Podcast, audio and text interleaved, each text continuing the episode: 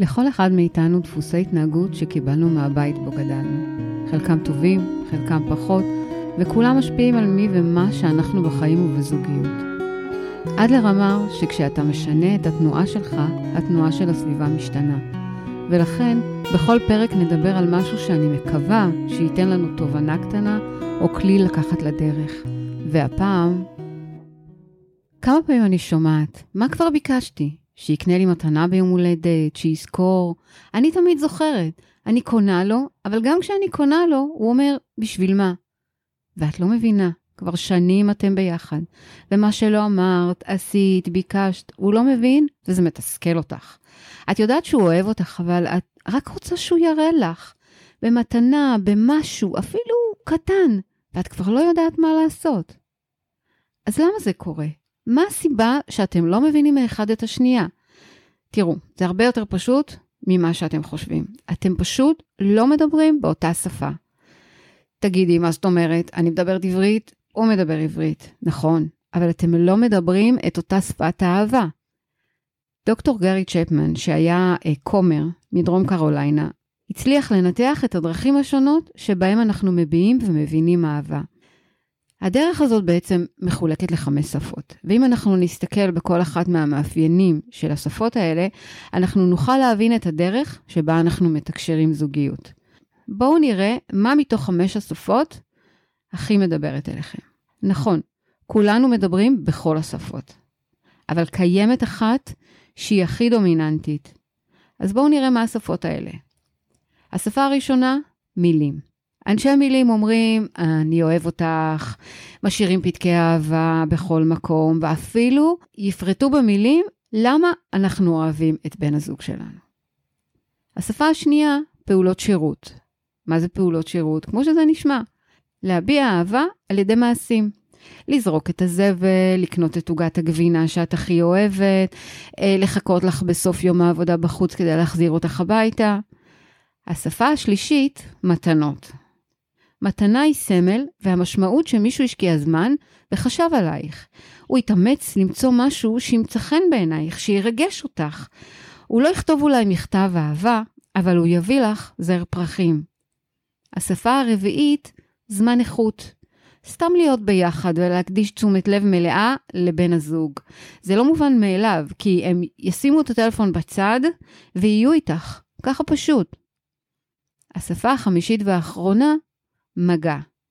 מי שמדבר מגע, יהיה לו קשה להירדם בלי כפיות, בלי חיבוק, הוא יחבק אותך בכל הזדמנות, הוא ילטף כשהוא עובר לידך, והוא אפילו עלול לחשוב שמשהו לא בסדר אם את תשכחי לנשק אותו לפרידה בבוקר. אני בטוחה שאתם חושבים שרוב הנשים אוהבות מתנות. אז תתפלאו. יש לי זוג שהשפה של האישה היא מילים, ואילו של בן הזוג שלה, זמן איכות. כמה זה יפה. איך אנחנו תמיד בוחרות בן זוג שהוא שונה מאיתנו. ואם עד היום דיברנו על שוני בדפוסי ההתנהגות, השוני הוא גם בשפה. אני מדברת המון על זה שאנחנו בוחרים בן זוג שהוא ה image, התמונה של הדמויות המשמעותיות בחיים שלנו. אבל אנחנו לא נרחיב על זה עכשיו, אני אעלה על זה פודקאסט בנפרד. אז מה קורה לזוג שהשפה של אחד היא מילים, והשפה של האחר היא זמן איכות. בואו ניקח את הדוגמה הזאת. היא אוהבת לשמוע. שיגיד שהוא אוהב אותה, שיגיד שהיא חשובה לו. בקיצור, שיגיד. והוא? הוא בסך הכל אוהב שיש להם זמן איכות ביחד. שיקדישו זמן אחד לשנייה. זה מה שעושה לו טוב, זה מה שעושה לו את זה וזה מה שגורם לו להרגיש נאהב. אז אולי קשה לו לומר שהוא אוהב, והוא חושב שהיא צריכה זמן איכות כמוהו. אבל בואו, תיק רט. נכון, נושא לעוס, חזרנו עליו אלפי פעם, אבל אין מה לעשות. זה הבסיס לכל מערכת יחסים ולזוגיות בפרט. תתקשרו, תסבירו מה עושה לכם את זה, מה גורם לכם להרגיש נאהבים. אבל עשו את זה במסר האני. אני מרגישה, אני צריכה, ותשאלו מה הצד השני צריך. ככה תצליחו להבין אחד את השני, ויהיה לכם יותר קל לעשות. דוגמה נוספת שאני יכולה לתת משיחה שהייתה לי רק הבוקר. לקוחה שסיפרה לי איך היא רצתה לפנק את בן הזוג שלה, הכינה את החדר, שמנים, הדליקה נרות, עשתה אווירה והסתה אותו. בדיוק כמו שהיא אוהבת. אבל אז הוא קפץ ואמר לה שזה חזק לו מדי, והיא כמובן נעלבה. אבל מה שקורה כאן בעצם נקרא אפקט הקונצנזוס השגוי, הנטייה שלנו להשליך על אחרים את דרך החשיבה שלנו. אם נחזור לסיפור שלנו, היא אוהבת להרגיש מגע חזק. וכשהיא בשליחות חייה, מעשה את בן הזוג שלה, היא רוצה שיהיה לו טוב לפחות כמוה. רק שמה, קשה לה להבין שמה שטוב לה, לא בהכרח טוב לו. וזה לא שאנחנו לא מבינים שהטעם של האחר שונה, שלא כולם אוהבים שועית ירוקה, או לחם כהה. אבל בדברים הכי אינטימיים וחשובים, אנחנו דווקא עשויים להתבלבל, וזה מתקשר לשפת האהבה שאנחנו מדברים. רגע, רגע, אבל זה לא אומר שאם אנחנו לא מדברים באותה שפת האהבה, אנחנו לא מתאימים. אם אנחנו מודעים לשפת האהבה שלנו, לזה שאנחנו מביעים ומבינים אהבה בצורה אחרת, רק זה בלבד יכול לבצע שינוי לטובה. אם נוכל ללמוד, לתקשר את הקושי שלנו ולהבין את השפה של הפרטנר שלנו, ככה אנחנו בעצם נפחית את התסכול שהוא מרגיש, וזה היה השלב הראשון בדרך.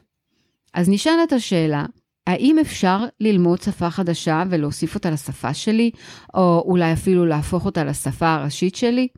התגובה הראשונה שאני מקבלת כשאני מעלה את הנושא הזה, הוא שאם אני אנסה ללמד את בן הזוג שלי את השפה שלי, הוא יחשוב שאני נותנת לו הוראות ועצות, ואז זה לא יתקבל טוב.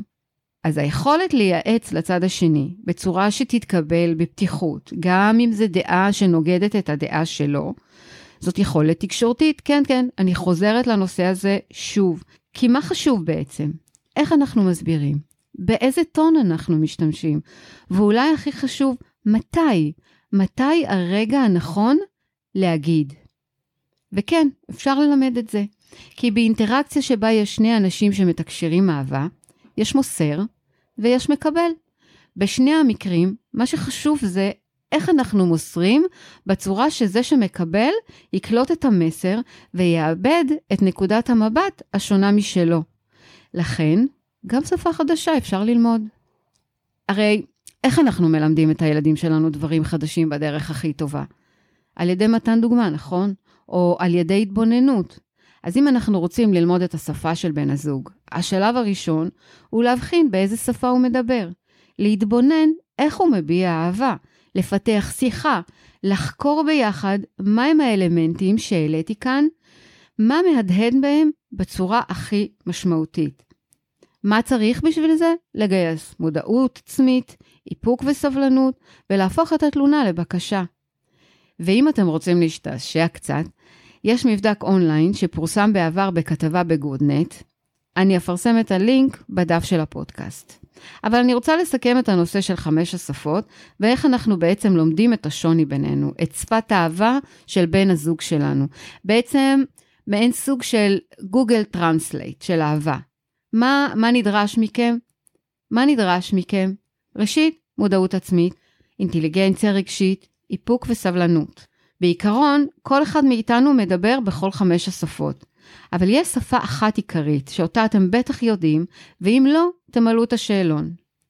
כמו שאמרתי, חשוב להתבונן, לשאול, לחקור ולהבין, ואחר כך פשוט לעשות. פשוט להבין שהוא לא מדבר בשפה שלך, ושעלייך להתאמץ ולהבין את שלו. ואם היא אוהבת מתנות, אז אולי תשקיע באיזה צעיף. אם הוא אוהב מגע, אז פנקי אותו בליטוף. ככה, כשאתם יושבים יחד מול הטלוויזיה, או כשאת קמה למטבח, רק שימו יד לרגע. יש המון דוגמאות מה אפשר לעשות, אבל הכי פשוט זה לשאול, מה גורם לך להרגיש אהבה? ככה, פשוט. כמו שאחותי הצמחונית למדה לבשל בשר לבן זוגה ולילדים, ככה אפשר ללמוד את שפת האהבה של האחר.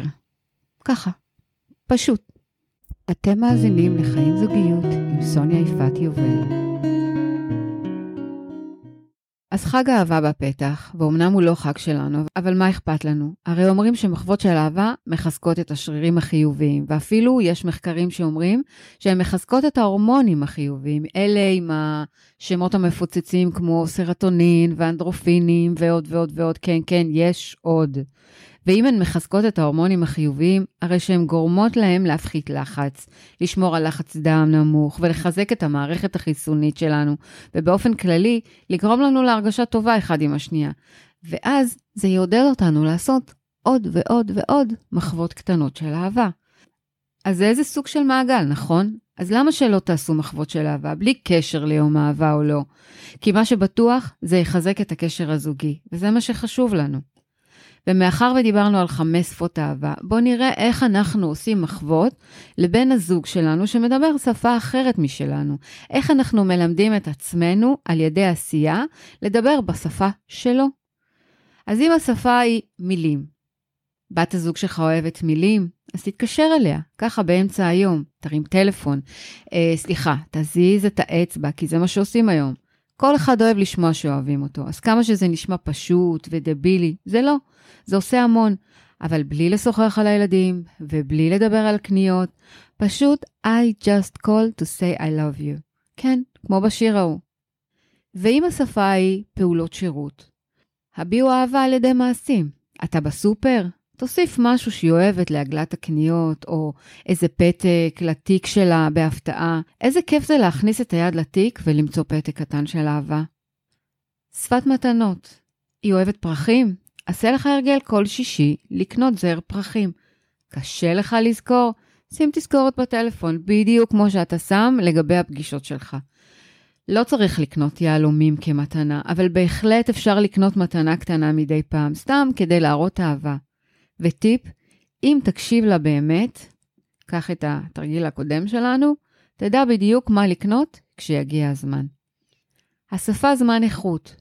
תכננו דייט בהפתעה, ארגנו בייביסיטר, ודאו שבן הזוג פנוי, והודיעו לו רק קצת לפני שהוא יוכל להתארגן. אל תספרו לאן הולכים, הפתעה זה תמיד תמיד רומנטי. לחילופין, אפשר לבשל ארוחה, גם אם זה רק טוסט וסלט, זה לא, זה לא המתכון, זו תשומת הלב. ועשו לכם הרגל, שבו לשיחה קבועה כל ערב. לא צריך יותר מחמש או עשר דקות. שיחה שבה אתם שואלים מה נשמע ואיך עבר היום, ובאמת מקשיבים עם מבט ישיר בעיניים וקרבה פיזית, וגם משתפים. והשפה האחרונה, מגע. שימו יד על בן הזוג שאתם חולפים על ידו, או כשאתם קמים בבוקר מהמיטה, רק כדי שירגיש אתכם וכמה שאתם אוהבים. אז לכבוד יום האהבה, מאחלת לכם שתמצאו את הרגעים הקטנים ותזכרו כי מחוות קטנות גורמות להורמונים החיוביים לחזק את המערכת החיסונית. אז חזקו אותה דרך הלב. ואם אתם רוצים לשמוע עוד על מחוות של אהבה ולקבל עוד טיפים, בואו לאינסטגרם שלי, שם יש עוד מכל הטוב הזה.